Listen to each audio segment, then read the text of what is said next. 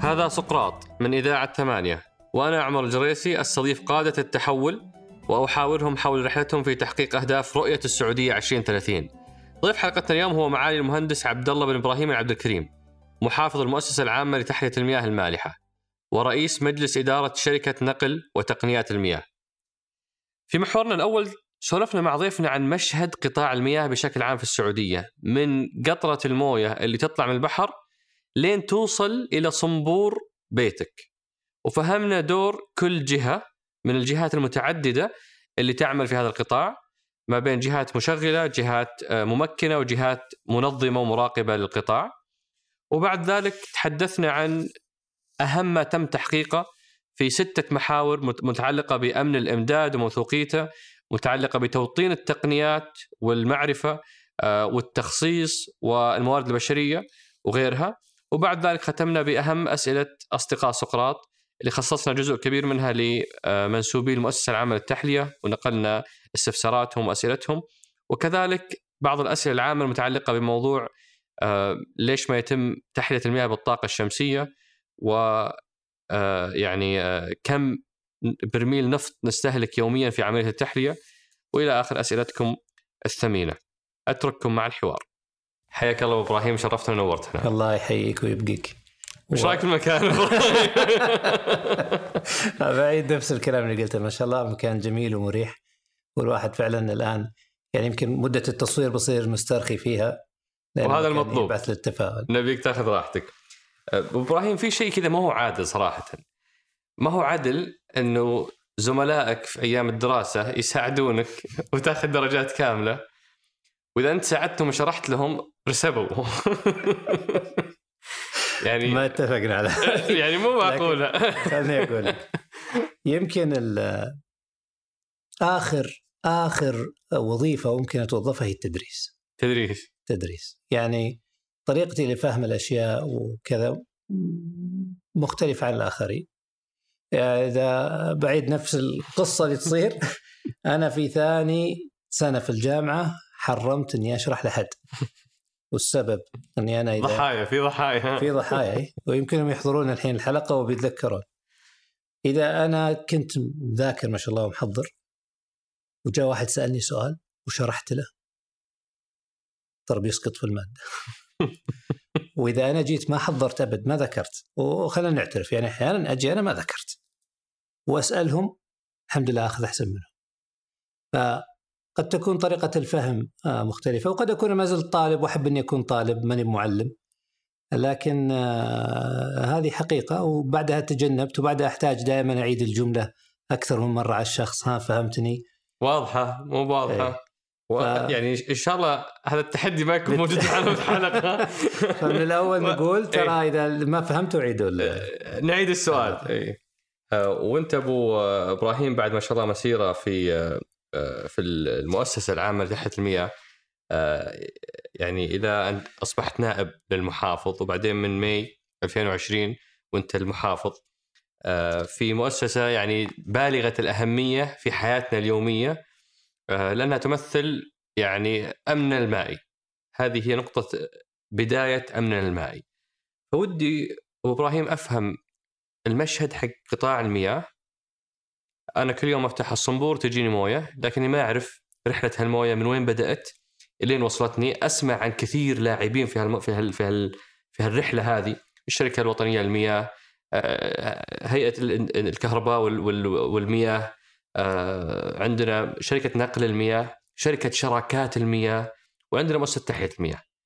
ودي لو وعندنا طبعا وزارة البيئة والمياه والزراعة.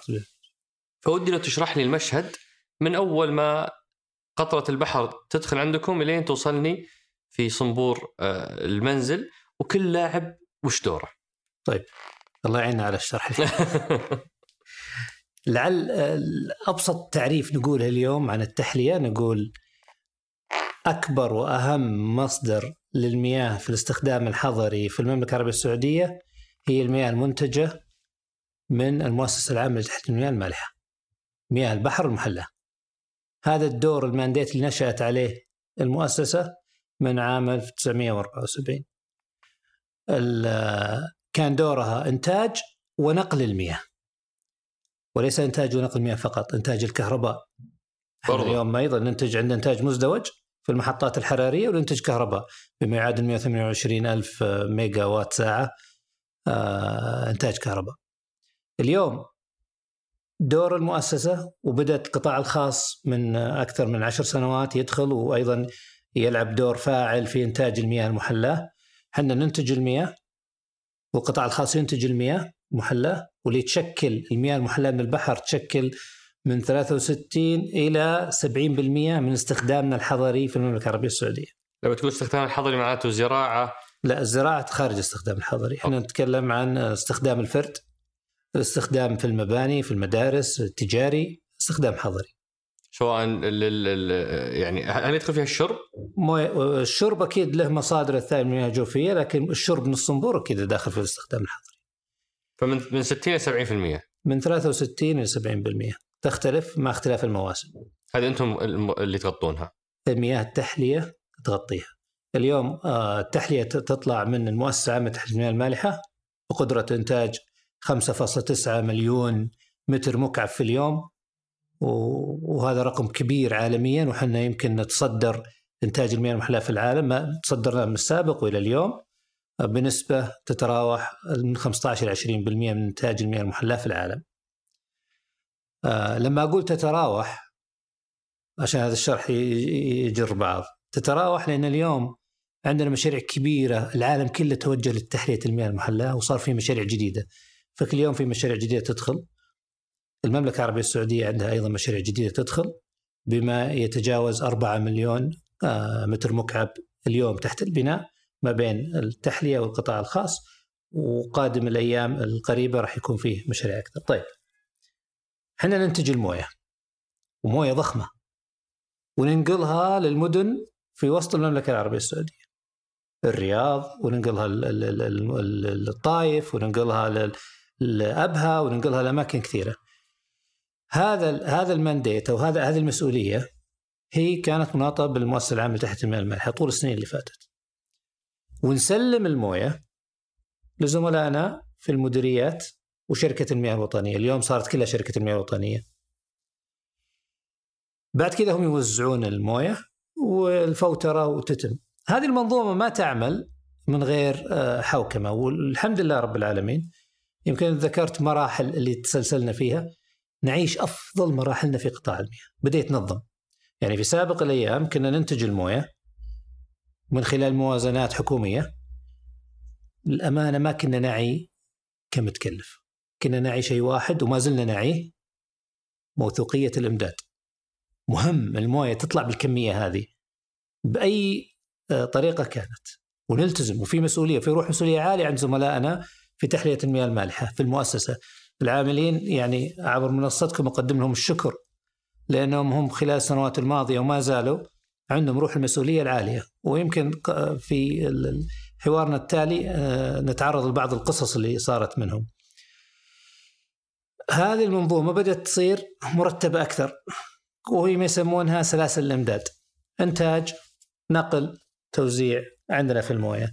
هذه اليوم آه، زي ما يعرفون الجميع النقل المياه الحمد لله آه، وزارة ال- البيئة والمياه والزراعة عملت بالقرب من ال- الجهات ذات العلاقة من وزارة المالية ووزارة التخطيط وجهات ذات العلاقة والمركز الوطني للتخصيص ومن خلال اللجنه الاشرافيه لتخصيص قطاع البيئة والمياه والزراعة وطلع لنا اليوم فكرة وجود شركة متخصصة في نقل المياه.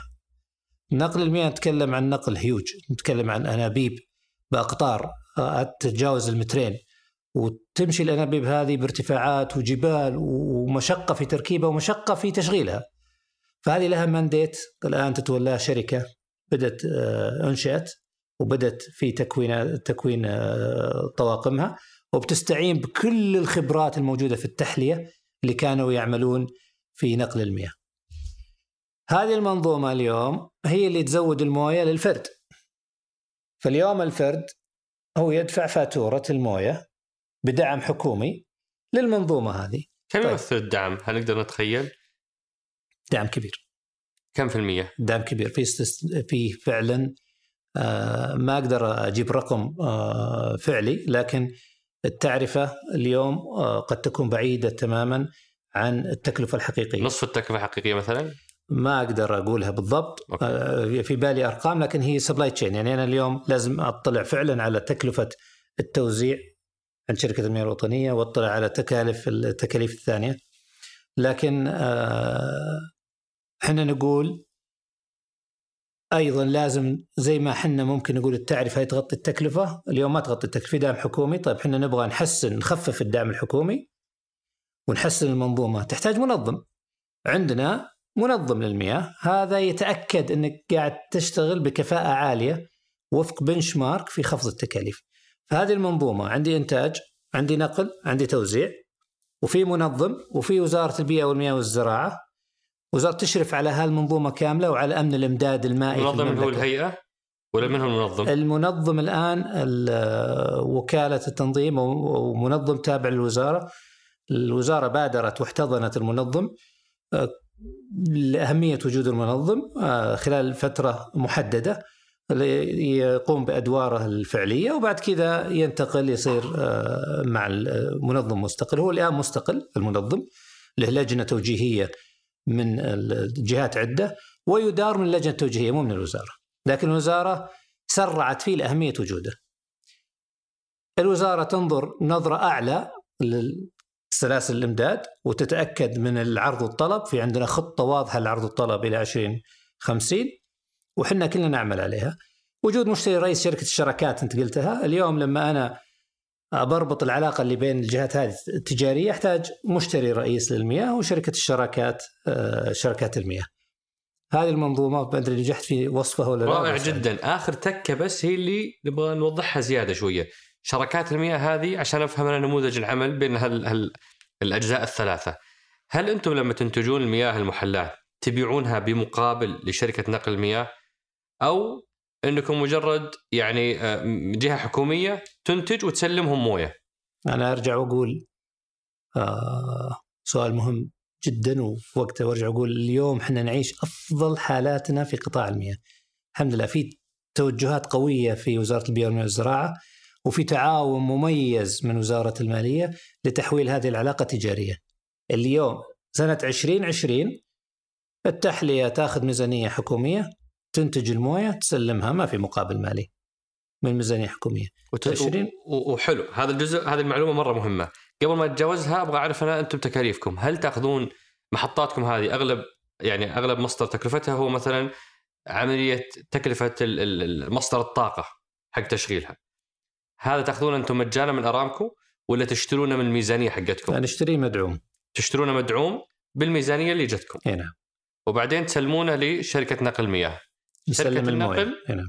تسلمه إلى الشركة الوطنية للتوزيع. شركة النقل ما بعد بدأت تأخذ أدوارها. ما زالت المؤسسة هي اللي تقوم بالدور. شركة النقل ما زالت قيد الإنشاء. متوقع إن شاء الله في 2021 آه، تستلم دورها بشكل كامل. بداية 2021 تستلم دورها الإشرافي على على العملية.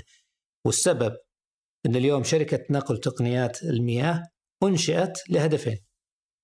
خفض تكلفة النقل وضمان الإمداد. اليوم نحتاج ناقل وطني عشان نضمن الإمداد والإسناد. هي عندها أدوار كثيرة مو فقط النقل. عندها النقل عندها الخزن عندها الإسناد وعندها التقنيات ال- ال- ال- المياه.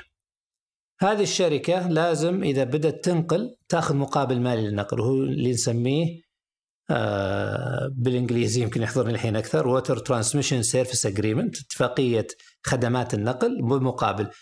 اليوم حنا مع شركائنا سواء كان شركة الشركات والمنظم وزارة المالية آه، نتشاور حول الموضوع لإيجاد أو أو وضع هذه الاتفاقيات في مكانها اليوم وتفعيلها وبعدها تبدأ شركة النقل تأخذ الخطوط لأنها ما راح تعتمد على موازنات حكومية في صرف الرواتب وفي الصيانة وفي كذا.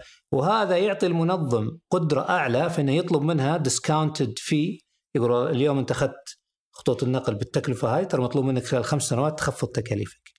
والبنش مارك سهل حسابه وطلع عليه. الجميل في الموضوع أن اليوم اتفقت وزارة البيئة والزراعة وزارة المالية ومشكورين آه، مع الوزراء الفضلي ومع الجدعان على هذه المبادرة أن اليوم عندنا في شيء اسمه حساب موازنة. في السابق التحلية تأخذ ميزانية حكومية بمعنى الدعم يجيها ميزانية حكومية. شركة المياه تأخذ ميزانية. باقي الأطراف يأخذون آه، ميزانية حكومية. وزارة البيئة كانت لها أدوار تأخذ ميزانية. اليوم بنبدأ نفعل مع 2021 بشكل تدريجي حساب الموازنة اللي هو اتفاقيات تجارية. وزي ما قلنا التعرفه لا تغطي تكلفة الموية. الحساب الموازنة يعدل الجاب هذا ويغطي التكلفة بحيث إنك ما تنتج من آه، ماء ستأخذ مقابله مال. صار همك اليوم تخفض تكاليفك، تزيد فعاليتك وصرت تقدر توجد سبل أخرى للتمويل والتوسع اليوم أدوات التمويل تحتاج علاقات تجارية، تحتاج اتفاقات. اليوم إحنا محتاجين أن آه، نسارع في آه، جعل القطاع الخاص يشارك أكثر في التحلية وفي النقل حتى. أدوات التمويل سهلة لما يكون عندنا اتفاقيات تجارية سهل أدوات التمويل تستخدمها. ويمكن المؤسسة بدعم معالي الوزير الفضلي آه، ومعالي الجدعان. آه، دعموا كثيرا استخدام آه، المؤسسة في وضعها الحالي لأدوات أخرى في التمويل منها الاقتراض. والحمد لله رب العالمين الحكومة خادم محمد الشريفين ولي عهد الأمين أنا أرجع أقولها وأقولها للتاريخ. الدعم اللي قاعد يصير للمياه. لا يمكن يصير في مكان ثاني. حجم المشاريع حجم الإنفاق اللي قاعد يتم كبير جدا. ولكن طبعا العوامل اللي يعني اليوم عندنا سرعة في التنمية مقابل كان عندنا عجز في البنية التحتية فعشان تلحق وتوصل لمرحلة فيها توازن يحتاج الموضوع وقت لكن الحمد لله قادرين على المسارعة. طيب إبراهيم الآن هذا يخصكم أنتم، طيب المحطات القطاع الخاص اللي تنتج المياه هذه هذه يجيها دعم ولا كيف من يشتري منها الموية؟ هذا نموذج جيد جدا وبدأ من زمان وصار benchmark في العالم كله وهي اتفاقيات ال IWPP نسميها. آه، إنتاج الماء والكهرباء كانت وبعد كذا بدأت تتخصص في الماء آه، أكثر من الكهرباء.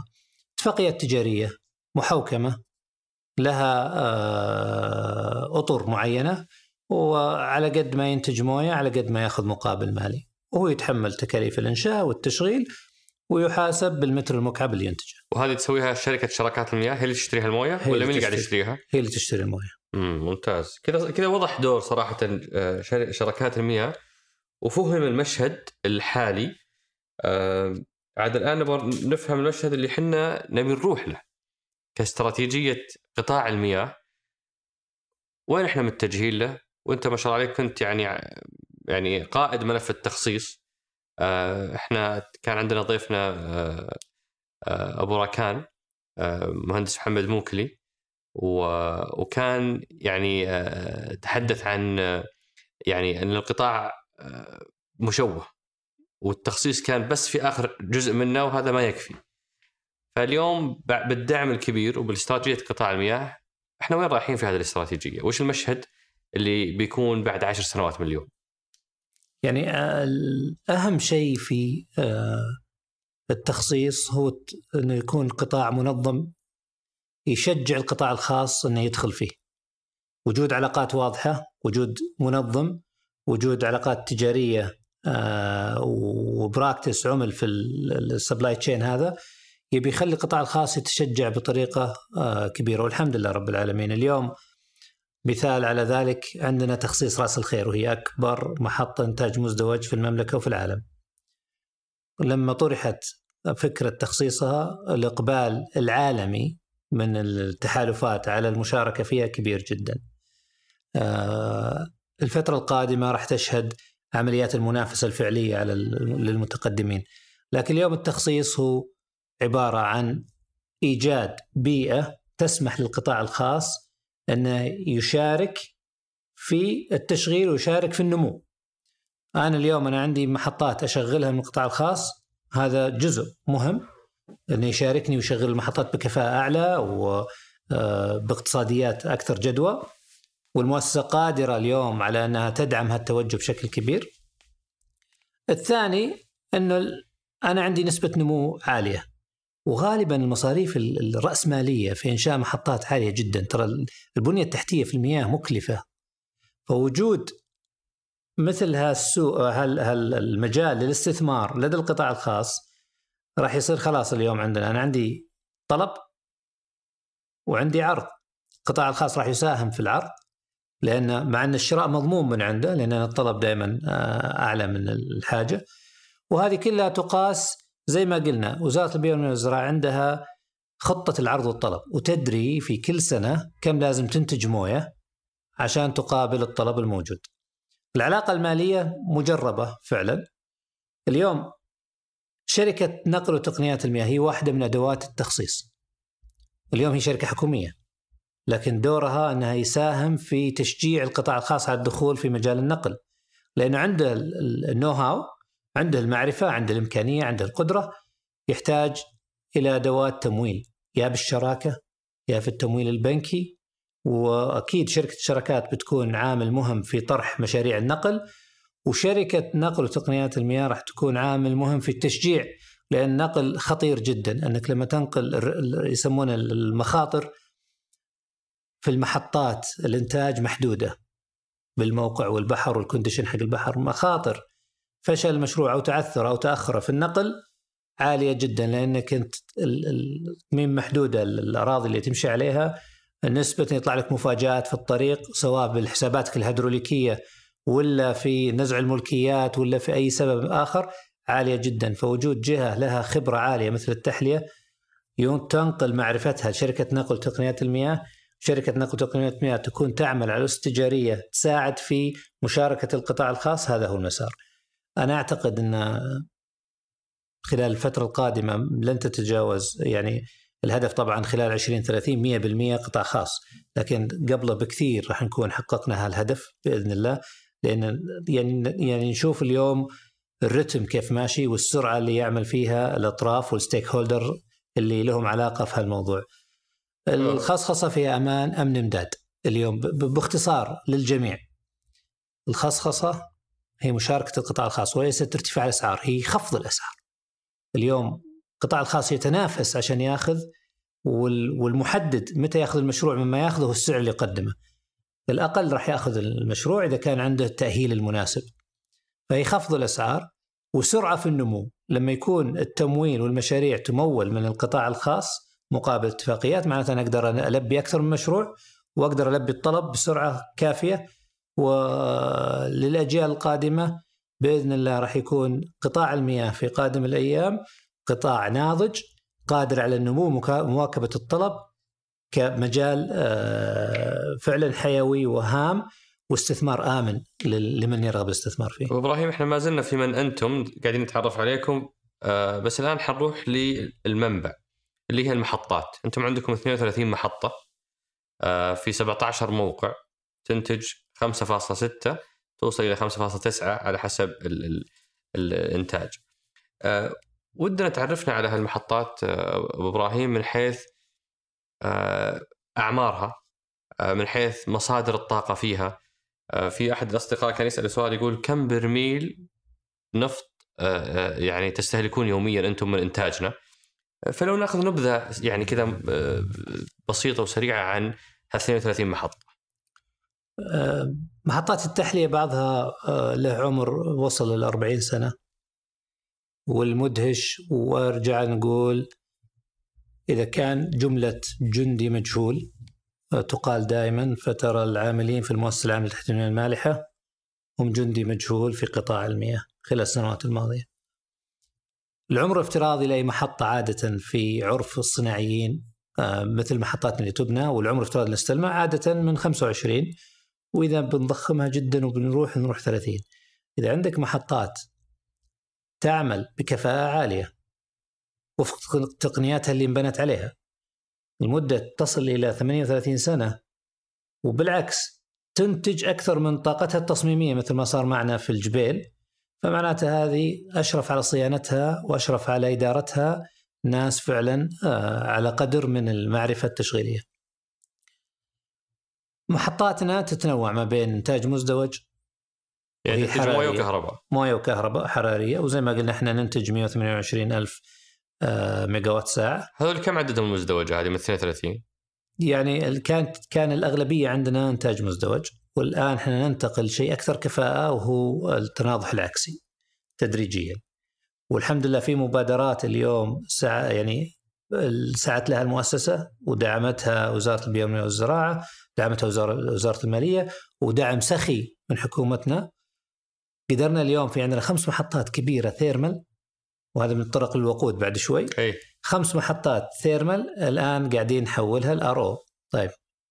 حولت thermal ل RO. وش, وش, وش المشكلة عندي؟ لا. لما حولت من thermal ل RO الحين قاعد أبني RO في أكثر من شيء خبر سار أعتبره. اولا تكلفة الموية. راح تنقص بأكثر من 55% من هذه المحطات لنصل إلى تكلفة إنتاج المياه المتر المكعب إلى ريال و25 هللة. هذا واحد. ثانيا أنا وفرت وقود والسؤال كان جيد عن الوقود. إحنا بنوفر من فعلا مراجعتنا للوقود ومزيج الطاقة وفعلا وزارة الطاقة كان لها دور كبير في التعاون معنا في هالمجال. بنوفر ما يصل إلى 209 آلاف برميل مكافئ. هذا يوميا ولا يوميا سنويا؟ آه يوميا يوميا وهذه في السنة وأنا متحفظ في الكلام توفر للدوله بإذن الله فرصة بديلة أكثر من 8 مليار 800 مليون ريال 290 هذه من غير كم السعر كم أنتم تستهلكون من برميل يوميا؟ الاجمال إجمالي إنتاجنا الحمد لله بدأ يخف آه، يوم عن يوم يخف لأن إحنا قاعدين ندرس دائما نراعي المصلحة الوطنية فيها. آه، إحنا الحين تحولنا من ال- ال- الوقود التقليدي سواء الثقيل أو الخفيف إلى الغاز. الآن بعد تغيير الخمس محطات لن يبقى عندنا محطات حرارية إلا أربعة. محطة رأس الخير غاز. محطة ينبع أيضا بالتعاون مع وزارة الطاقة آه، تحولت إلى غاز. عندنا محطة الخبر ثلاثة غاز ويبقى عندنا محطة وحيدة وراح يتم تغييرها هي على الوقود الثقيل. آه أنا أعتقد أنه ال- الذروة كم؟ أعلى نقطة وصلنا لها في استهلاك ال- الوقود. آه ما يحضرني الرقم لأن قد تكون أرقام آه قديمة شوي الذروة. ال- إحنا في انخفاض آه فترة عن فترة. آه بس اليوم كم؟ وضعنا الحالي. ال- اليوم إحنا نتكلم عن تقريبا أكثر من 300 ألف برميل مكافئ. يوميا نستهلك 300 ألف برميل مدعوم. مكافئ. طبعا ممكن يكون غاز بس إحنا حولناه لل. آه هذا قاعد يجيكم مدعوم. لو باعته. الدولة كان استفادت من دخله ب... ب... اللي انت سميتها. تكلفه الفرصه البديله صحيح. وهذا اللي تحولكم اليوم أنتم إلى الغ... يعني الغاز أو إلى تقنيات أخرى قاعد يوفر هذه صحيح. ال... ال... الأرقام. يوفر الأرقام هذه. آه تقنية الآر أو تقنية واعدة والتحلية تشارك في تطويرها. هذا الشيء الجميل. اليوم إحنا ما إحنا يعني اليوم من أنتم. حلو السؤال. كنا أكبر مشغل أكبر مالك ومشغل لتحليات المياه في العالم. وما زلنا. بس اليوم قاعدين نتحول لمالك تقنية ومطور في المجال هذا. اليوم عندنا أكثر من آه، وسيلة سواء ذراعنا الهندسي ولا ذراعنا البحثي. وقاعدين نقدم أشياء كثيرة. يمكن لو قلتها الآن بطول النقاش لكن لو جاء لها في آه، محور لقائنا القادم آه، مجال بذكرها. وهي أشياء فعلا تبعث للتفاؤل وتخلي الواحد يقول اليوم واحدة من أهم الصناعات اللي في المملكة لازم نركز عليها هي صناعة تحلية المياه. صحيح. وهذه حنجيها بعد شوي. بس قبل انت قلت الخبر الصار الأول إننا خفضنا تكلفة انتاج المياه الخبر الصار الثاني وفرنا. قللنا استهلاك ال... ال... الوقود الحراري والثالث وش الخبر الثاني؟ إن حنا بالأعمال هذه اللي قاعدين نسويها زدنا من آه، صداقتنا للبيئة، إحنا التحلية كانت دائما تراعي البيئة وكل يعني آه، كل محطاتنا خاضعة للتراخيص البيئية وعندنا شهادات الالتزام البيئي 14000 واحد. فما كان عندكم مشاكل مع موضوع رجيع الملح وما نعرف إيش لا ما؟ عندنا مشاكل. إحنا دائما عندنا آه، مراجعة ومسح بحري ومسح جوي للانبعاثات. إحنا دائما وذن الليمت المعقول وما نصل حتى. إحنا دائما أقل بكثير لكن جيد إني أقلل من الانبعاثات. الكربونية. 28 مليون طن من الانبعاثات الكربونية. اليوم المملكة في خططها ل 2030 تستهدف رقم في تقليل الانبعاثات الكربونيه هذا الرقم 28 مليون طن يشكل 22% من خطة المملكة لتقليل الانبعاثات الكربونيه واللي هي أنت وضعك جيد بس أحسن آه، وأفضل إنك تقلله. فاليوم هذه يعني اليوم آه، الانبعاثات الكربونية عندنا أو البيئة البحرية في استخدام الصفر رجع ملحي. أنت ذكرته الرجع دائما عندنا مسح بحري ودائما نقيس الأثر البيئي والأثر على الشعب المرجانية ودائما هذا البراكتس موجود. طيب الرجيع الملحي هذا أقدر أطلع منه فلوس، أطلع منه فرصة بديلة. ابتكرت المؤسسة عندها براءة اختراع اليوم وبدينا نطبقها في الشعيبة على نطاق كبير نطاق تجاري 400 ألف وعندنا بايلوت أيضا راح نطبقه في على نطاق تجاري في الجبيل وهذا يخليني أرجع للبحر صفر. حاليا. الحين نعمل على واحد تنفيذ في الشعيبة وسنعمل قريبا مشكلتنا. وش تسوون بهالملح ذا؟ معادن بنبيع معادن. أوه صرت تبيعونه. إيه، ما شاء الله إذا تبغى ليثيوم تبغى مغنيسيوم بوتاسيوم. وقعنا اتفاقيات آه، مذكرة تفاهم مع آه، الجهات اللي تهتم هي تعتبر لقيم للصناعة. تهتم بمثل هذا المخرج مثل بتروكيميا وقعنا مع صدارة وقعنا مع نسك وقعنا مع أكثر من جهة. حتى وزارة الطاقة الأمريكية مهتمة بهذا العمل اللي نقوم فيه اللي هو صفر رجيع ملحي. آه، أنا يرجع لي بعد ما اصلح عمليه المعالجة للموية يرجع مياه فيها تركيز الأملاح أكثر. هذه المياه أخذها وأعالجها مرة ثانية وأطلع منها معادن وأطلع منها أملاح. السوق السعودي يحتاج هالاملاح يعني مثلا على سبيل المثال الصبخة اليوم الأملاح المصانع في الجبيل وكذا تأخذها من الصبخات وهو مصدر ناضب. يعني اليوم هذه الصبخة موجودة بكرة ما موجودة. هذا مصدر متجدد بنقاوة أعلى حتى وصلنا لنقاء عالي جدا وله قيمة ومجدي لي ومجدي للسوق اللي يحتاجه اللي هم صناعة البتروكيماويات. ف آه، أنا أقول اليوم عندنا فرص واعدة آه، يمكن آه، اللي يحقق في المؤسسة جميل لكن طبعا عندنا شغف إنه دائما إحنا عندنا مثال في التحلية ننسى الإنجاز مع ثاني يوم من تحقيقه عشان تصير شغوفين الإنجاز اللي بعده. ما شاء الله.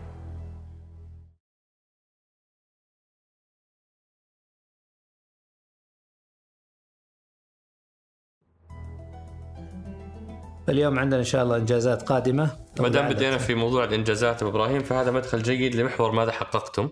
آه، بعد ما شاء الله مقدمة شافية وافيه ل يعني صراحة لو لو, لو تشارحني كان نجحت الاختبار. شكل بلا من أخوياك. آه، نبغى نتكلم أبو إبراهيم عن أهم ما تم تحقيقه في المؤسسة خلال الفترة الماضية. أنا قسمتها من عندي ودي أسمع منك إذا أنت عندك تقسيم أفضل. على على نطاق التخصيص على نطاق التشغيل على نطاق التوطين التقنيات والموارد البشرية وعلى نطاق تمكين المحتوى المحلي والمنشآت الصغيرة والمتوسطة إذا في إنجازات في هالجانب. هذا تقسيمي أنا الشخصي.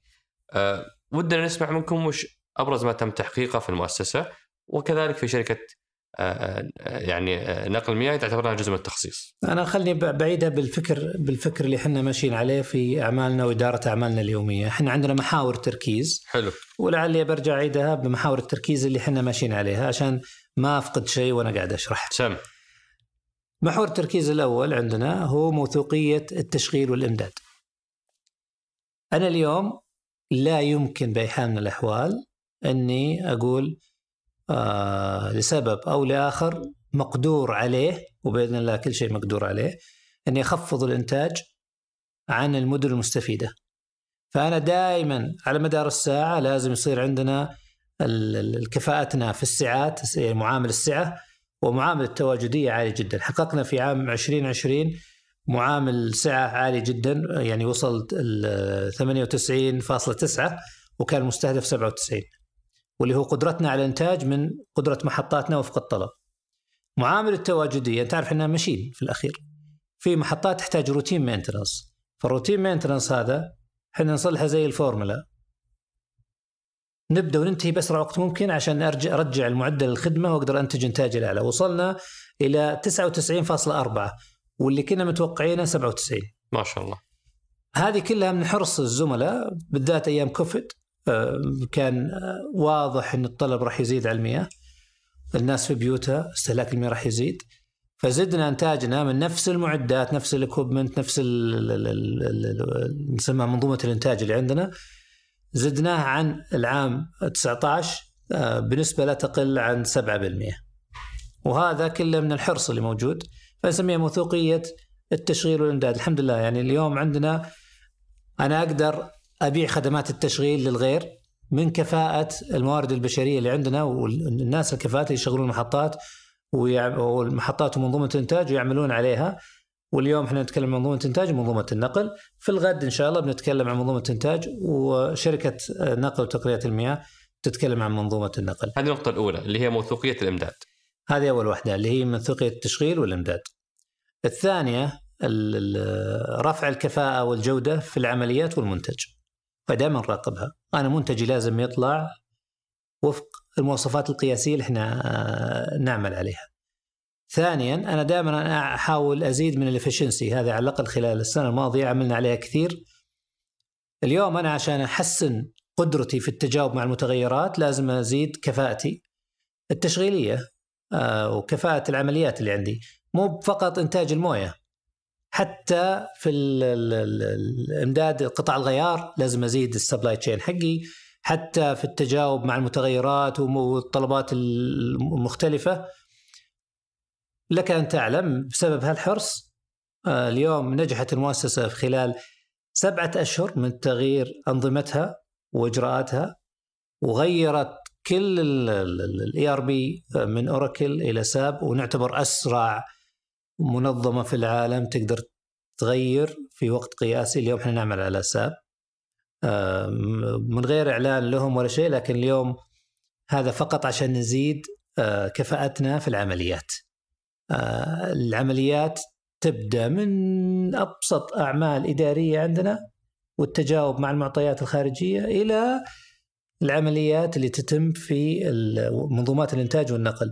اليوم منظومة الإنتاج والنقل ما تقدر انها تصير موثوقة إذا قطع الغيار تأخذ وقت أطول. طيب إذا قطع الغيار تأخذ وقت أقل لكن ما نجيبها بالأسعار الأفضل، أيضا ما تقدر تصير آه، كفاءتها أقل. فاليوم كل المنظومة هذه الحمد لله رب العالمين وحصلنا يعني يمكن الجميع عرف أن حصلنا على آه، تقييم معروف هنا بالجودة من خلال شهاده التمييز الأوروبي. آه، وهذه اليوم إحنا نحصل عليها مو فقط عشان ناخذ الاورد ونقول والله إحنا عندنا التميز الأوروبي، إحنا ناخذ دروس مستفادة. حطينا عندنا اجنده الحين من الدروس اللي أعطونا إياها إنه إحنا أخذنا معروفون بالتمييز وصار للجنة اللي فحصت فحصت عندها ملاحظات بدينا نشتغل عليها اليوم لأن هدفنا إنه نقلل التكلفة نزيد الموثوقية نحسن أعمالنا بكل المنظومة. وجزء من تحسين الأعمال ابو إبراهيم خليني أسأل أقول يعني وين إحنا واصلين في موضوع توطين التقنيات وقطع الغيار؟ لأنه هذه أكثر صورة ذهنية متكررة على المؤسسة إن إحنا أكبر محل مياه بدون ما نوطن الصناعة هذه، حتى في المقعد هذا أبو عبد العزيز معالي أسامة الزامل نائب وزير الصناعة كان يتكلم عن إنه في فرص مستقبلية لتوطين صناعة تحلية المياه. وكأنه إحنا الفترة الماضية عمرنا 60 سنة الآن في القطاع أو 50 سنة وما وطنا التقنيات والصناعات. أنت كذا خليت هذا المحور جاي الرابع آه هذا مو جزء منها آسف. لا هذا محور. أقول لك إياه. أوكي. محور متابعة أساسي. المحور اللي بعده اللي هو التطوير الهندسي وتنفيذ المشاريع. هذا محور أساسي نتابعه. اليوم إحنا صار عندنا ذراع هندسي جيد بطلنا نعتمد فقط نتعامل مع المكاتب الاستشارية العالمية لكن أصبحنا نعرف الهدف من التعامل، نعرف التارجت حقنا، وأحيانا إحنا نعمل المنظومة هذه، دائما عندنا تطوير هندسي، التطوير الهندسي هذا وتنفيذ المشاريع سبب خفض في تكاليف الرأسمالية لمشاريعنا الأخيرة آخر عقدين وقعناها من شهرين عن المتوقع 30%. إحنا لما نقول عن المتوقع المتوقع عبارة عن قياس من مشاريع تمت خلال 2019. فلما تقيمها كيف وفرتوا 30% هذه؟ بالهندسة القيمية. صار في هندسة قيمية. يعني اليوم المنظومة البناء الهندسي للمشاريع يصير فيه مجالات إنك تخفض في التكاليف هذه إذا استغليت الأصول الموجودة أكثر أو إذا أن مثلا البلو برنت يسمونه أحيانا تكون وحدة إنتاج بعيدة عن خزان نقلها يستهلك كهرباء آه، يستهلك أيضا تكاليف رأسمالية. هذه الشغلات قد ما يكون الاستشاري أفضل واحد يحرص عليها قد ما المؤسسة تحرص عليها لأنها بتخلف بعدها تكاليف أو بتنتج عنها تكاليف راسماليه وتشغيلية تعيش مع التحلية أو مع الشركة في القطاع الخاص اللي بتاخذ المنظومة هذه. إلى الأبد. إلى الأبد. التكاليف الراسماليه بيصير عليها ديبريشيشن وقت طويل الحمد لله خفضنا 30% بهذا الذراع هذا. والجيد برجع لسؤالك جاء هنا برضو إجابة على سؤالك. عملنا على التوطين. وهذا يعني اليوم إذا قلنا إن الشباب اللي يشتغلون في ال engineering عندنا شباب سعوديين آه ولهم إنجازات آه مميزة. أيضا واحدة من الشركات اللي فازت في آه، بناء أحد مشاريع 600 ألف مشروع عملاق على ال RO يعتبر أكبر مشاريع ال RO في العالم 600 ألف مو بالأكبر الوحيد لكن هم في السقف الأعلى لمشاريع ال RO شركة سعودية. وبنعمل إحنا وياهم على engineering وبنضمن بإذن الله إنه يطلع بكفاءة مميزة. فهذا جزء من توطين توطين ال engineering مهم جدا لكن ليس كافي. نروح المحور اللي بعده الأبحاث والتطوير. عندنا أبحاث وابتكار. بس في توطين ال engineering قبل ما أروح للأبحاث هل عندك رقم كم كنا وين وصلنا اليوم؟ هل عندكم أصلا مؤشر تقيسون به مقدار توطين الهندسة عندكم؟ آه ما في رقم واضح آه well defined ما فيه لكن إحنا نعتقد ان من 50 ارتقينا ل 80% يعني كنا 50 وصلنا 80% لكن آه اليوم مهم عشان أعطي مثلا إلى 80% تقريبا توطين صناعات التحلية نقدر نقول كذا؟ توطين المعرفة في هندسة التحلية. تمام. طيب الحين يعني اليوم ل... الشباب اللي عندنا يملكون 80% من المعارف المتعلقه ببناء المحطة.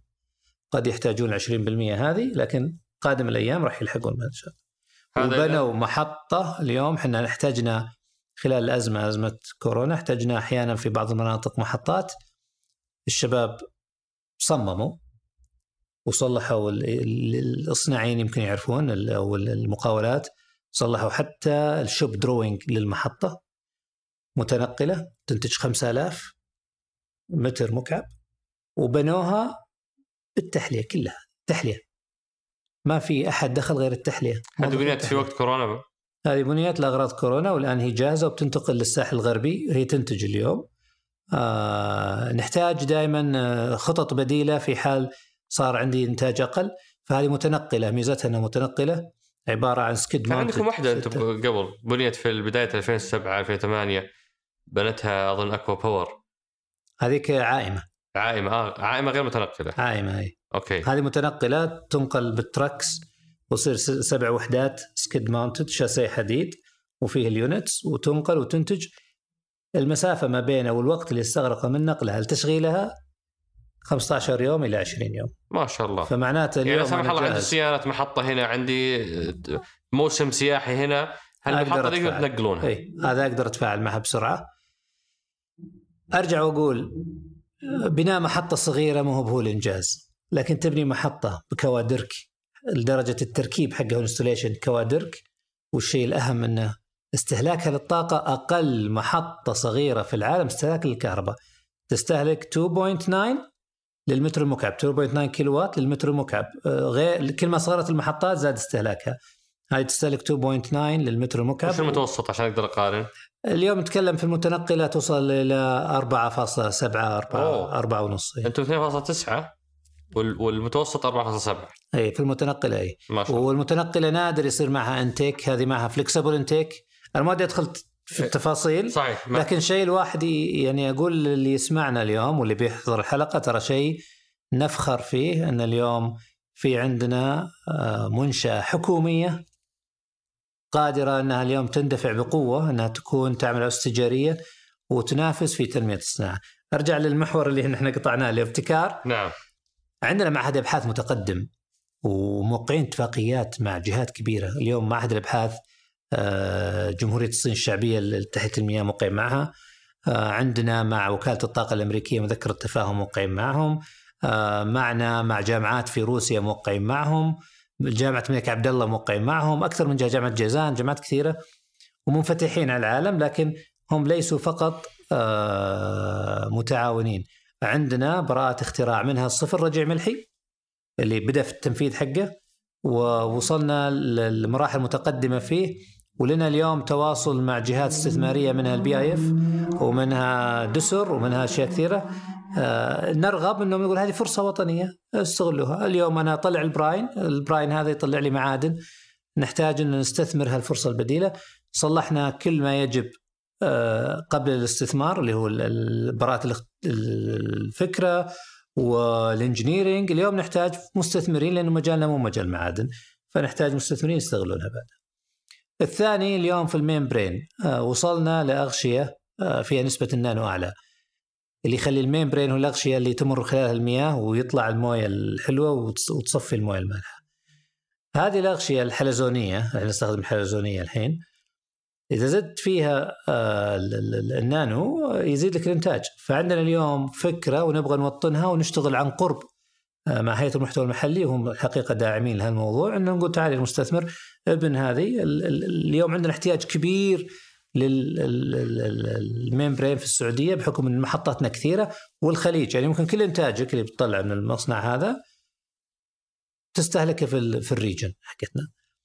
هذا يزيد إنتاج الموية 25 إلى 20% خلينا نقول متحفظ أنا بصير 20% اللي عندنا ال energy recovery كانت ال energy recovery device كانت تتكلم عن 95 اليوم إحنا نتكلم عن آه نصنع جهاز حاليا لل energy device أو أو machine نتكلم عن 98.5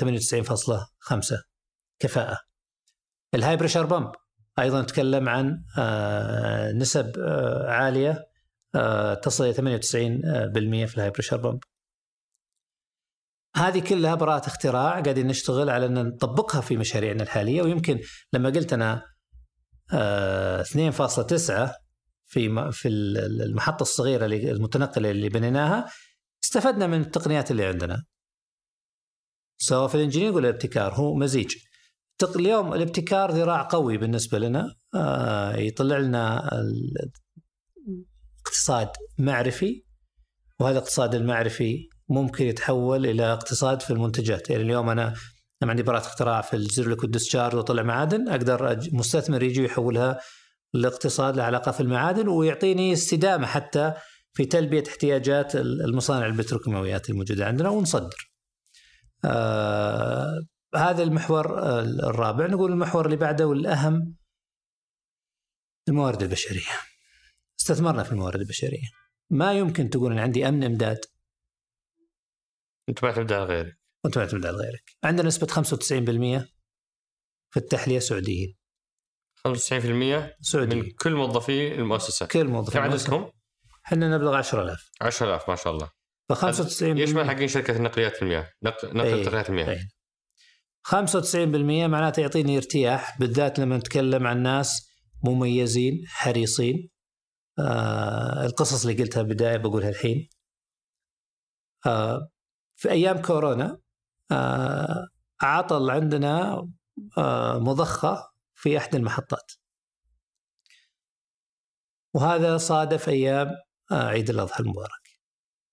الشخص المسؤول عن إصلاح هالمعدة والإشراف عليها المدير آه منظومة الإنتاج في حينه. الله يغفر له ويرحمه توفت أمه وابوه في نفس الوقت. ما ما قدر يترك يعني أكيد إن آه آه لبى الواجب لكن ما قدر يقعد ثلاث أيام في نفس اليوم رجع وأشرف على عملية الاستبدال. في نفس الوقت إصلاح المضخة هذه الحمد لله إحنا نصلح مضخاتنا ونصلح للغير أيضا في ورشنا. الورشة المتمكنة عندنا من إصلاح المضخة كانت في الجبيل. مدير الجبيل يشرف نفسه على النقليات بحيث توصل بأسرع وقت ترجع بأسرع وقت وتصلح في يعني داوم الشباب اشتغلوا عليها 24 ساعة عشان تصلح وترجع وترجع الامداد وما حد حس فيه. هذه الكوادر ما تقدر من غيرها توفر أمن إمداد. هم عندهم روح المسؤولية، عندهم الكفاءه يعني الكفاءة المعرفية والكفاءة المهنية واليوم آه، يعني نعول عليهم كثير في تنمية الصناعة وإن نقول إحنا التحلية هي المفروض تتولى أو هي المفروض اللي ماسكة الريادة في صناعة تحلية المياه في العالم. بهالأشخاص نقدر إن شاء الله نوصل. وش قدمتوا لهم بخصوص موضوع آه، التدريب، التأهيل، العلاوات؟ في كثير أسئلة جت من من زملائك في المؤسسة مرتبطة بموضوع آه، طريقة التقييم الجديدة اللي فيه الزامي ناس يأخذون تقييم ضعيف آه، موضوع الأكاديمية أنتم حولتوا قسم عندكم إلى أكاديمية تدريب المياه وش وش أبرز الأشياء اللي تحققت في الموضوع؟ طبعا المؤسسة بحكم إنها جهة حكومية ولازم تستقطب ناس عالين الكفاءة والتدريب. آه، من زمان آه، الله يذكرهم بالخير اللي كانوا يقودون التحلية قرروا إن يكون عندنا معهد تدريب ومتميز وفي كل المحال الأجهزة اللي محاكية للواقع. وكل مدخلاتنا والقيادات الموجودة في التحلية هي من مخرجات مركز التدريب. وتحول إلى أكاديمية. نبغى نوسع أعماله. اليوم آه يعني بنسبة 99% من الموجودين في المو... 99.9 بعد من الموجودين في المؤسسة هم من خريجين الأكاديمية. فنضمن المدخل لأن ما نقدر نستقطب من السوق. اليوم آه قدرتنا على المنافسة ما هي زي البقية فإحنا يعني مع المدرسة تقول تنمية الناس وننمي من داخل المنظومة بثقافة المنظومة بحيث يتولون مناصب قيادية فيها. التقييم اليوم زي ما الكل عارف آه، المؤسسة آه، تعمل على آه، يعني معارف في الموارد البشرية ما هي من اختراع المؤسسة. والكل عارف أدوات التقييم البالكيرف وكيف ممكن يكون في تقييم من واحد إلى خمسة ونسب محددة لكل فئة. لن يكون واحد تقييمه في المستوى الأقل هو الأفضل. أكيد انه اليوم إحنا نقيمه لما نعطيه واحد مو بهدفنا إن إحنا نعاقبه قد ما هدفنا إن نعطيه تركيز أكثر نعطيه تدريب أفضل ونخليه ينطلق من المنطقة اللي هو فيها كأقل performance إلى أعلى performance النسب متدنية جدا في واحد. ويمكن هذا ال... يعني اليوم ممكن ما يكون عندنا واحد كثير لكن اليوم هذا نظام عمل آه، هدفه إنه نصعد بكفاءة العاملين كلهم إلى مستويات أعلى والحمد لله يعني نسب الأداء العالي عندنا عالية جدا. ما دامنا في هذا في هذا المجال أبى أنتقل لمحورنا الثالث اللي هو أسئلة أصدقاء سقراط. ما كملنا محاورنا. في بح... باقي محاور في ما باقي محاور إيه؟ أجل... أجل... هذا أهم محور. اي في التنمية الاقتصادية اليوم آه هذا محور مهم. آه التنمية الاقتصادية اليوم التخصيص واحد من أهم صحيح. الأشياء اللي في التنمية الاقتصادية، إحنا دو عندنا مشاركة في التنمية الاقتصادية. أنا من, من أول ما سمعت عن التحلية واسمع تخصيص. اليوم التخصيص عامل مهم في التنمية الاقتصادية بس مو بهذا الكافي، اليوم المحتوى المحلي عندنا وصل إلى درجات عالية جدا. في نهاية 2020 بلغنا ما يقارب 46%. طبعا أكيد هذا يعني بتكاتف الجهود وهيئة المحتوى المحلي آه، كانوا معنا آه، ما قصروا. وهدفنا أكثر من 46 كم هدفكم؟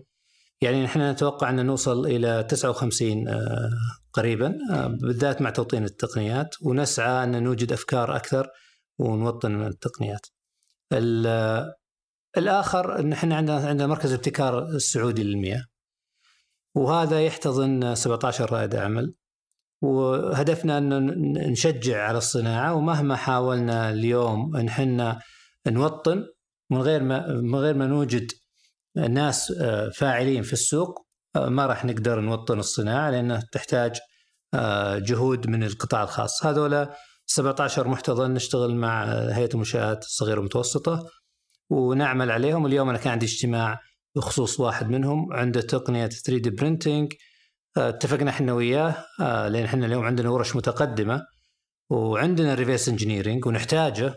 ونحتاج 3D printing فأنا بدال ما أروح اجيبها من برا هو اللي بيتولى آه، إدخال مثل هالتقنيات عندنا وشاب متميز وغيره من الآخرين المحتضنين عندنا وهذه كلها تدعم في التنمية الاقتصادية اللي إحنا نسعى لها.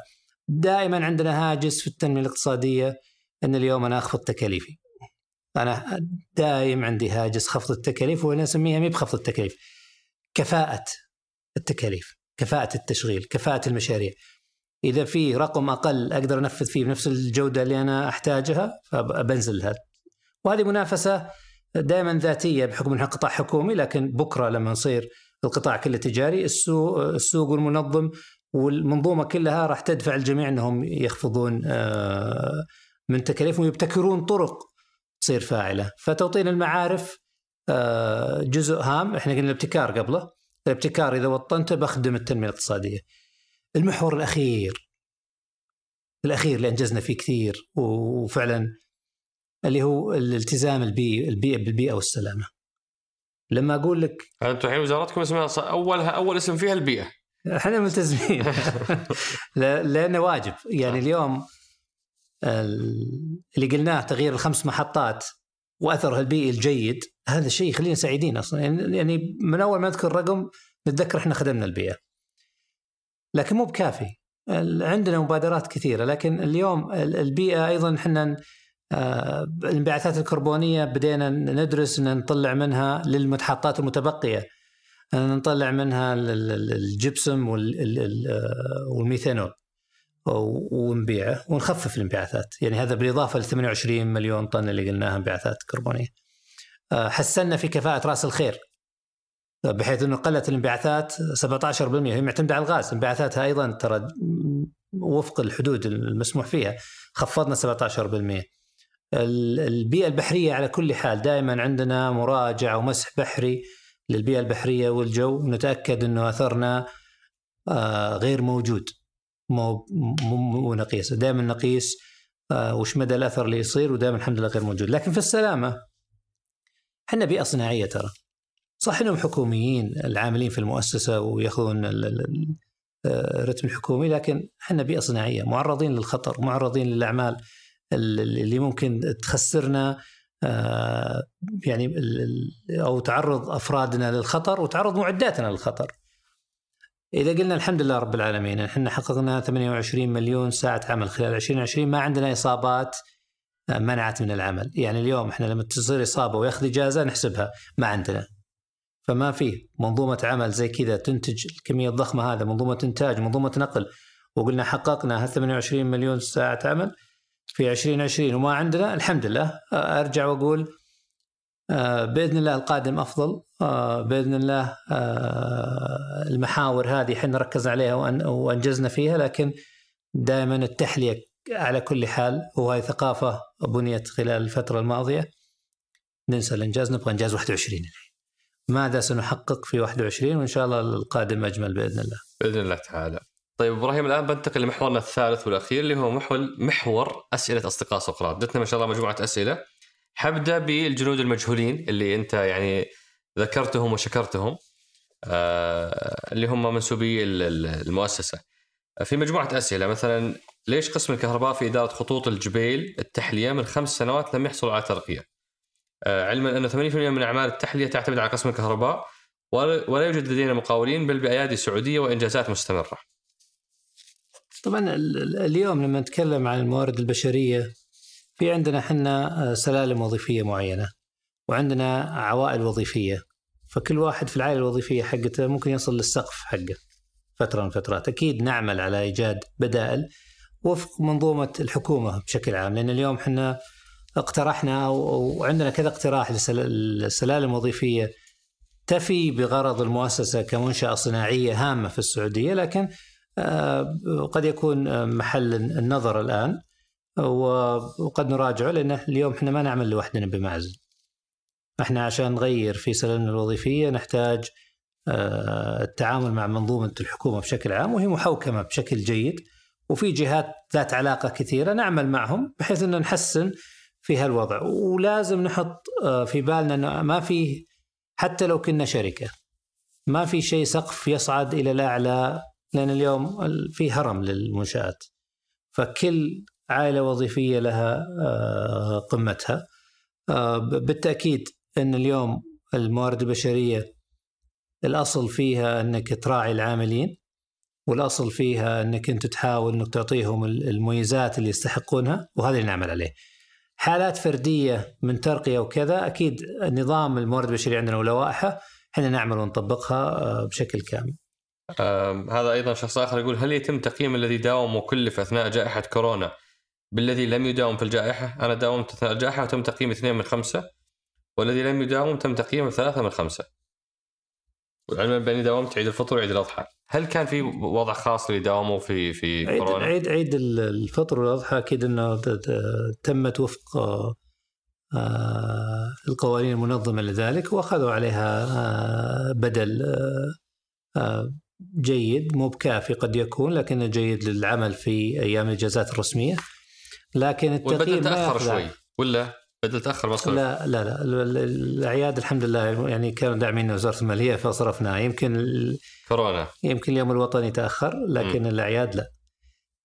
ال- الأمر الآخر إنه اليوم التقييم ما يخضع إنك داومت في كورونا لا. كل التحلية كانوا جنود وقت كورونا. إلا من صادفت عنده إجازة أصلا ما داوم. أصحاب الأعذار قد يكون واحد متميز في الانجنيير لكن من أصحاب الأعذار اللي أصلا وجهنا إنه ما يداوم خلال الفترة هذه لكن أكيد إنه عمل عن بعد أو إنه كان آه، لسبب أو لآخر.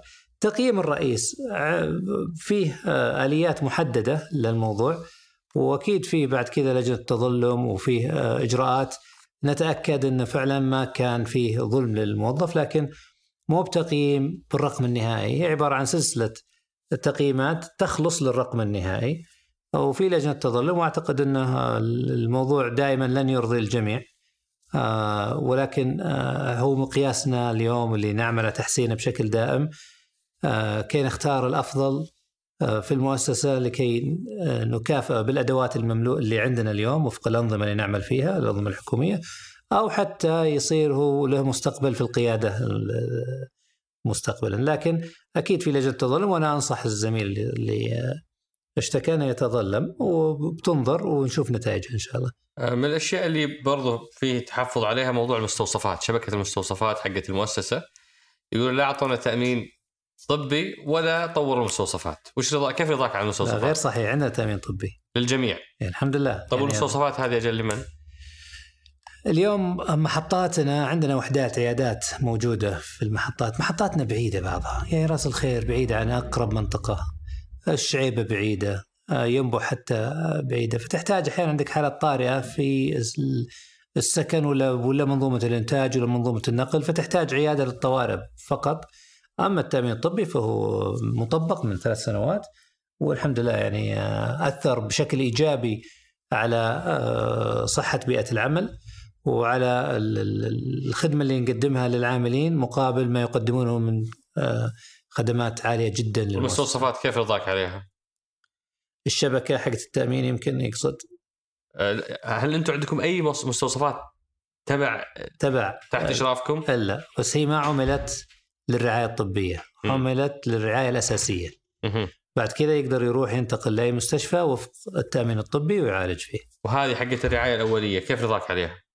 أنا أعتقد إنها بتأدي دور لكن لا يمنع إنه ممكن يتطور. إحنا اليوم آه، يعني نعمل على تخصيص مثل هذه العيادات بس إنها تدخل في شبكات التأمين وشغالين عليه بحيث إنه أيضا يقدر يروح للرعاية الأولية بتأمينه الطبي ويصير الخدمة محوكمة أكثر. لأن اليوم إحنا آه، ننفذ هالعيادات لكن مفهومها مو لرفاهيه الأسنان مثلا أو رفاهية هي مفهوم الرعاية الأساسية. عندك إصابة عندك حالة آه، حالة طارئة يعطيها الرعاية الأولية بعد كذا ينقلها للمستشفيات. ما في شيء نسمعه ونقول لا والله ما في. اليوم تقول هالحين برجع المكتب أتأكد إن فعلا الرعاية الطبية في المستوصفات إنها وفق آه، الاحتياج اللي اللي فعلا إحنا رسمناه. الاحتياج رعاية أولية بس. تحيل بعد كذا. للمستشفيات وترسيم آه، منسوبي الامن الصناعي متى تتوقع؟ إحنا جهه حكوميه آه وعندنا تعليمات نعمل عليها ونعمل مع ال- ال- الهيئة العليا للأمن الصناعي وفي جهات منظمة للموضوع وما في شيء موجود عندنا اليوم آه إلا رفع فيه لاحتياجاتنا ونعمل مع الستيك هولدر لإقراره فقد يكون السؤال من شخص يعمل لدى مقاول وهذا ما في خطة للترسيم ما لم يكن فيه احتياج. أنا عندي المشاريع اللي أنفذها من مسؤولية المقاول الأمن لكن أنا بكرة بعد ما أستلم منه المحطة الأمن اللي عندي بالأعداد الكافية اللي عندي قد تكون ينتقلون يستلمون المكان. فما في شيء اسمه ترسيم لأن إحنا ما عندنا شيء اسمه آه، مؤقت. وقد يكون تبع مقاول. لكن قد يكون في ناس آه، معينين بال أجر اليومي أو معينين لنقص في الأعداد اللي عندنا لأن إحنا اليوم لما نتكلم عن الأمن نتكلم عن خطوط نقل أطوالها 11200 كيلو لازم يصير في عليها ال- ال- ال- ال- البترولينج ونتكلم عن وحدات إنتاج صح المنش... الج- الجهات ذات العلاقة من المنشات يدعموننا لكن أيضا نحتاج كميات كافية من الأمن والامن هذا يخضع لعدة جهات رقابية عليه وعلى جودته آه، وحنا يعني نعمل ضمن منظومة متكاملة. نعتقد إن إحنا مادين أداء جيد. آه، بالتأكيد إذا فيه مجال وظائف أخرى بيصير بالطريقة الرسمية والنظامية اللي الإعلان عن الوظائف والتقديم عليها. آه، وفق ما هو معمول عليه في هذه كانت يمكن أبرز أسئلة المنسوبين للمؤسسة. الآن بنتقل لمجموعة من الأسئلة العامة اللي كل ما يعني أستاذك إبراهيم كل ما كانت إجابة مختصرة. وسريعه كل ما قدرنا ناخذ أكبر قدر منها. هذا يقول هل توزيع محطات التحلية في مخاطر بحيث إنها جنب بعض شقيق واحد اثنين ثلاثة الشعيبة واحد واثنين ثلاثة هل هذا يعتبر يعني خلل في إدارة المخاطر إنها كلها مجمعه في مكان واحد؟ آه، ما أعتقد آه، مدروسة وعندنا في كل موقع لنا عندنا سوات آه، اناليسيس أعتقد إنه اليوم في تكاليف راسماليه عالية في توزيعها ومن غير الحكمه إنك تجمعها كلها مع بعض عندنا اليوم توازن ما بين إنها متوزعة وما بين إن البنية التحتية ما استثمر فيها مرتين. فنعمل دائما تحديد الموقع ما يجي ارتجالا. يجي وفق دراسات آه، وش الأفضل؟ وفق منظور اقتصادي ومنظور أمني ومنظور لوجستي. أنا كيف ممكن أزود الموية؟ فأعتقد إنه يطمئن. عندنا الاستثمارات الرأسمالية في التخطيط الاستراتيجي يعملون دائما على مثل هالدراسات. وعلى طاري الاستثمار الراسمالي والتخطيط الاستراتيجي هذا يقول هل صحيح إنه محطة الشقيق ثلاثة بتخلص قبل انتهاء خطوط النقل وبالتالي حنهدر الماء في البحر من جديد؟ ما يعني هذا شكله واصل ذا عنده علم جيد سؤال ممتاز إيه؟ اليوم إحنا نعزز منظومة النقل من الشقيق إلى أبها الشقيق على البحر أبها على ارتفاع 2200 نيوتن يتعذب في قبره الآن. في في خط نقل بينهم وخط النقل هذا يمر بأربع أنفاق وخط النقل هذا في أربعة بمب ستيشن لمحطات الضخ لدرجة أنه أحيانا المعدات ما تقدر توصل لأعلى الجبال نوصل بعض الأوقات إلى إلى إلى وضع خطوط النقل والبايبات على زاوية 90 في صخر قاسي جدا. لكن تتخيل الصعوبة. دائما أنا أحب أن لما أخذ جولة مع أحد أمر فيه على العقبة. كيف كيف الأعمال تتم؟ مناطق نائية نعمل اليوم آه، بكل جهدنا وعلى مدار 24 ساعة في تنفيذ المشروع هذا. وبإذن الله ما راح ينضخ إلا في خط النقل يودي الموية. فخلى فما في هدر إن شاء الله. يعني إحنا نتابعه آه، مو هو بشكل دوري نتابعه بشكل يومي. هذا هذا عنده يعني ملاحظة إيجابية. يقول يلاحظ في الاونه الاخيره تطور كبير للأمن الصناعي والبيئة بالمؤسسة. فهل فهل كان هناك دورات نوعية تسهم في الارتقاء؟ وماذا يعني الأمن الصناعي يوسع عملاقه كالتحليه؟ إحنا يمكن قلنا 28 مليون ساعة. ما قلنا المواضيع تتفتح بعضها. ما قلنا عندنا أكاديمية اليوم معهد تدريب للسلامة والأطفاء في الجبال ويعتبر معهد آه، آه، فريد. ودربنا فيه ندرب فيه الناس اليوم في الأمن والسلامه وندربهم على الأطفاء. إحنا عندنا وحدات أطفاء في محطاتنا. وندربهم على الأطفاء ونقول خلينا نعظم الفائدة من هالمركز ندرب الغير. وفي تعاون مع الهيئة العليا للأمن الصناعي وفي تعاون مع جهات عديدة أنهم يشجعون على أنه نستخدم هذا الأصل الحكومي استخدام أمثل ونزيد النفع فيه. صح وهذا واحدة من الإنجازات. الأمن والسلامة والبيئة تقدمت كثيرا في 2020 آه السؤال الأزلي اللي أتوقع أنك سئلته يمكن مليون مرة. شلون الشرقية يأخذون موية محلى يعني مالحة والرياض يأخذون موية محلات. إلى متى؟ طبعا في مشاريع اليوم نوعية آه، عملت عليها آه، وزارة البيئة والزراعة. وأرجع وأقول المنظومه الحكومية اليوم كانت تفاعلت الفترة الماضية تفاعل مميز فأقرت مشاريع المنطقة الشرقية منها خطوط النقل الجبيل المنطقة الشرقية منها محطات الحين في الجبيل تبنى في محطات تبنى في الخبر اليوم ومحطات آه، مميزة من ناحية تكلفة الإنتاج وجودة المياه. هذه المحطات راح تحسن المياه بالمياه الجوفي لكن الإشكالية في في المياه المنطقة الشرقية ولها برنامج خاص وفي اجتماعات دورية في الوزارة ودائما الهاجس تحسين المياه في المنطقة الشرقية. برنامج كامل عندنا ووضع فيه كل الاستثمارات اليوم. هي بس قيد التنفيذ نتائجها راح تجي قريب. هل في تاريخ محدد تنتهي الموية المالحة في الشرقية؟ هي طبعا هذا اللي بقوله اليوم. عندنا إنتاج موية وعندنا شبكة، نوعية الشبكة اللي في المنطقة الشرقية آه، تختلف عن الشبكة اللي في الرياض، ال- الرياض اليوم عندها خزن المنطقة الشرقية ما عندها خزن ففي خلط داخل الشبكة، فالخلط داخل الشبكة قد يجعل أحيانا الخلط ما يتم بالطريقة الأقرب، أحيانا يأخذ موية مالحة بينما في موية حلوة مخلوطة بس ما وصلته هو. وهذه كلها يعمل عليها. أنا ما أعتقد إننا راح نتجاوز سنة سنتين من الآن. أنا أنا ترى متشائم بس لأني أنا ماني بالاكونتبل الوحيد. أي. أنا ببني محطات تحلية وبنقلها. في عندنا جهات ثانية بس يعملون على مدار الساعة أحسن مني. فأنا أقول آه إن شاء الله إن الصيف القادم وال- أو ما أو ما يليه يكون فيه آه ارتفاع ملحوظ والفترة الماضية شهدت ارتفاع ملحوظ الأحساء مويتهم تحسنت جدا المنطقة الشرقية في أحياء ما كان يدخلها تحلية دخلها خلال الفترة الماضية. السنة ونص السنتين الماضية أنا أجزم لو في واحد كان يحو يعني ينظر المنطقة الشرقية ومتابع لها يعني وين كنا وين صرنا بس نبي نصير أحسن إن شاء الله. هذه الآن فقره الأسئلة الحالمة حالم أنا إيه. حالم ما عندي إيه. مشكلة وا- واحد يقول آه، هل هل ممكن آه، يكون مجدي أننا نعيد ضخ المياه في بعض الأودية الكبرى المتجهة للداخل وليس للبحر مثل وادي الرمة وغيره آه، لتعزيز الغطاء النباتي؟ ولا هذه يعني مكلفة جدا وغير مجدية؟ إحنا المنظور الاقتصادي مهم جدا عندنا. أكيد نبي نلبي الاحتياج الحضري وبنناظر وش الأنسب. وهذا مو مو بدورنا، هذا دور آه، وكالة المياه في وزارة البيئة والمياه والزراعة وعندها خطة استراتيجية وطنية للمياه وتراجعها كل فترة. لكن اليوم لما تسمع فكرة زي كذا أكيد إنك بتقيمها اقتصاديا تقيمها تنمويا تقيمها في الأثر المستقبلي وأنا أجزم إنها درست ما أملك الاجابه لكن إجابتي أنا كعبد الله العبد الكريم. آه، أنا اليوم عندي هم إني أوصل موية للناس. أنا متأكد إن إدارة المياه الزراعية في أيدي أمينة وأشوف آه، أثر قوي عليها و... وأعتقد ان اليوم ما إحنا محتاجين آه، مثل هالبراكتس للزراعة لكن لا يمنع إنه يكون في خزن للمياه اللي ننتجها في المياه الجوفية لكن مو للزراعه، الزراعة لها محطات تحلية ندرسها الحين. تكلفتها أقل وجودتها تناسب الزراعة بس ما زالت تطور ال- الدراسة لأن التكلفة الأقل هل هي مجدية للزراعة ولا لا؟ قد أحيانا تحتاج تكلفة آه، محددة.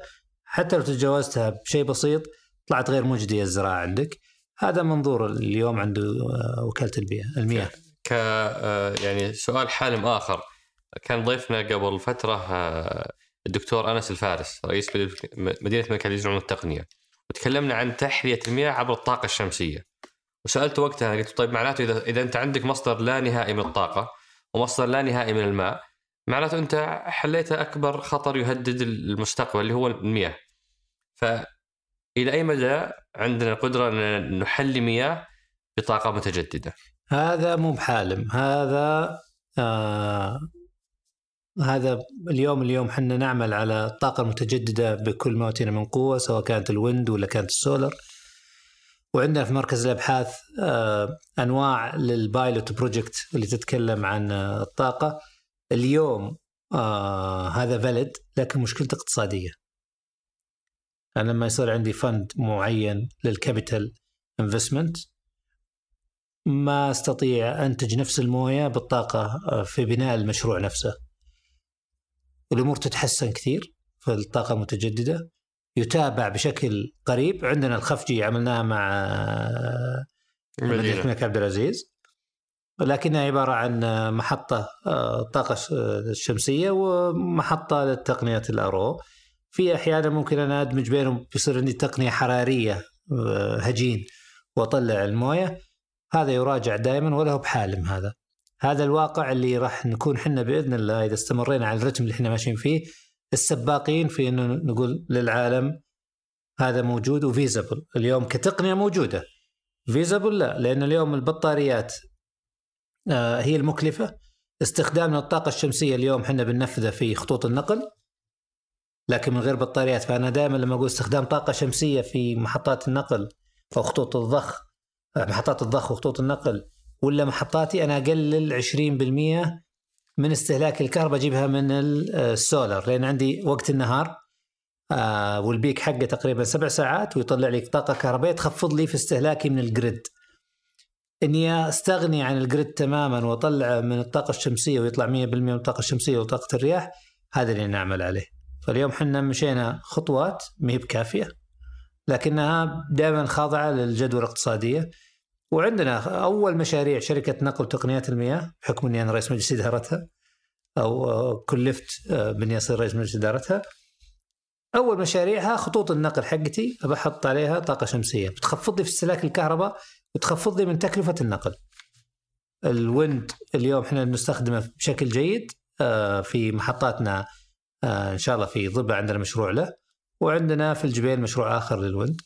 فنقول إن شاء الله مي بحالمة هذه هذه واقعية لكن ما جاء وقتها اليوم 100% هي بارشلي مستخدمه والجاي أحسن. آه لماذا استغنت المؤسسة عن إنتاج الكهرباء؟ أنت ذكرت أنه كنت في البداية إنتاج مزدوج بعدين فقط ركزتوا على التحلية. ليش وقفتوا عن إنتاج معطيات الكهرباء؟ اقتصادية. معطيات اقتصادية، اليوم أنا آه أنتج الكهرباء وأعطيها لشركة الكهرباء وفق تعرفة معينة واحرق وقود معداتي أو أو منظومه الإنتاج عندي قديمة بمعاملات هي تشتغل بكفاءة لكن في ذاك الوقت كانت قدرتها أو كفاءتها أقل من التكنولوجيا الحالية. فأنا من صالحي إني أطلعها من الخدمة وأجيب تقنية أرو. لما أنا أتكلم عن إنتاج كهرباء ومياه معناته التكلفة الرأسمالية عالية جدا. والحمد لله اليوم شركة الكهرباء دائما في تنسيق مع وزارة الطاقة. ومنظومة الطاقة بشكل عام ونتأكد إنه لما نتحول إنه آه، القطاع الطاقة والكهرباء قادر يمدنا بالكهرباء اللي إحنا نحتاجها وما يحتاج كلنا ننتج الكهرباء آه، فوق الاحتياج المطلوب. وهو تكامل. اليوم إحنا وكل القطاعات نتكامل لمنظور اقتصادي أكثر رشاقة. فهذا السبب. آه، أنا بختم بهذا السؤال أبو إبراهيم. أحد الدارسين حاليا في معهد المياه. يطلب نصيحتك آه، وتوجيهاتك بحكم يعني تخصصك لمن يبدأ اليوم في هذا القطاع. وممكن أدخل معاها برضو إذا أنت شايف فرص معينة للمنشآت الصغيرة المتوسطه أو لرواد الأعمال ما هم منتبهين للقطاع وش ممكن تقول لهم؟ اللي في المعهد أنا أقول أهم شيء نفس السؤال السابق لا تحط سقف آه، لطموحك. دائما روح للمستقبل قبل ما يجي لك المستقبل لأنك بتحقق إنجازاتك إذا أنت صرت سباق. آه بادر. المبادرة مهمة جدا. السرعة في الإنجاز. اليوم الفرق بين المنظومة الحكومية في المملكة اليوم آه والمنظومة الحكومية قبل ست سنوات السرعة عامل واضح. السرعة عامل مهم في إنك تحقق إنجازات ملموسة. واليوم العمل الجاد بيجيب آه، أكله بس لا تضع سقف آه، لتصوراتك. أما رواد الأعمال فقطاع المياه مو في المملكة قطاع المياه في العالم. اليوم البرازيل ودول العالم كثيرة بدأت تدخل في تحلية المياه. فهي صناعة إحنا متقدمين فيها. نملك الانجنييرنج نملك الابتكار. نحتاج بس هذا الانجنييرنج والابتكار والتفاعل مع القطاع الخاص ستصدر هذه التقنية للعالم. زي ما إحنا نستورد صناعات اليوم تحلية لها مستقبل قوي تصدر وينظر للمملكة أصلا أنها هي اللي تقود التقنيات. وين ما تروح يعني اليوم اللي يبنى في المملكة 4 مليون اليوم 4 مليون متر مكعب تحت البناء. تشكل تقريبا 50% مما يبنى في العالم. تقنيات الـ RO قادم الأيام مو قادم الأيام قادم الأشهر الربع الأول ممكن يضاف للأربعة مليون راح يضاف لها أيضا مليونين راح نتجاوز نصير أكثر من 60% مما يبنى في العالم في السعودية. إحنا نقود ال demand موجود عندنا. نقدر نصدرها دول العالم هي فقط تحتاج اللي عنده well-known record في الصناعة عشان يلجؤون له.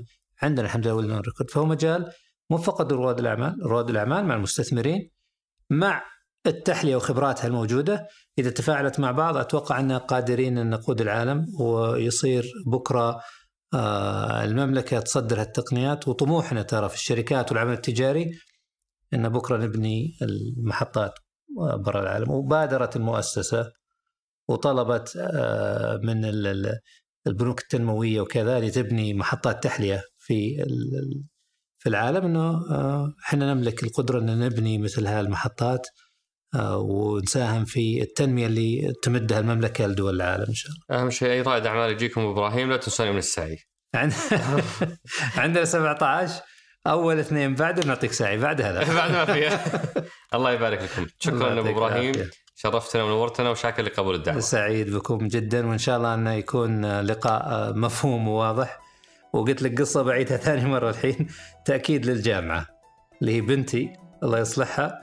يوم كانت صغيرة كنت أدرسها. ترم واحد درستها الترم اللي بعد قالت لا تدرسني. أنا أتوقع الآن يعني المهارات يعني تغيرت شوي. أتمنى ذلك. يعني أتمنى قد المهارات. يكون الشرح العملي غير الشرح ال- ال- المنهجي. وبنترك الحكم للمستمعين. الله يعطيكم العافية جميعا. تسلم شكرا لكم. شكرا لك. موفقين. شكرا أصدقاء سقراط على دعمكم ومتابعتكم والشكر موصول لفريق بودكاست سقراط وأخص بالشكر في الإعداد فهد القصير في الإنتاج ريهام الزعيبي في التصوير صالح باسلامة وفي هندسة الصوت محمد الحسن وفي التحرير وفاء سليمان. هذا سقراط من إذاعة ثمانية.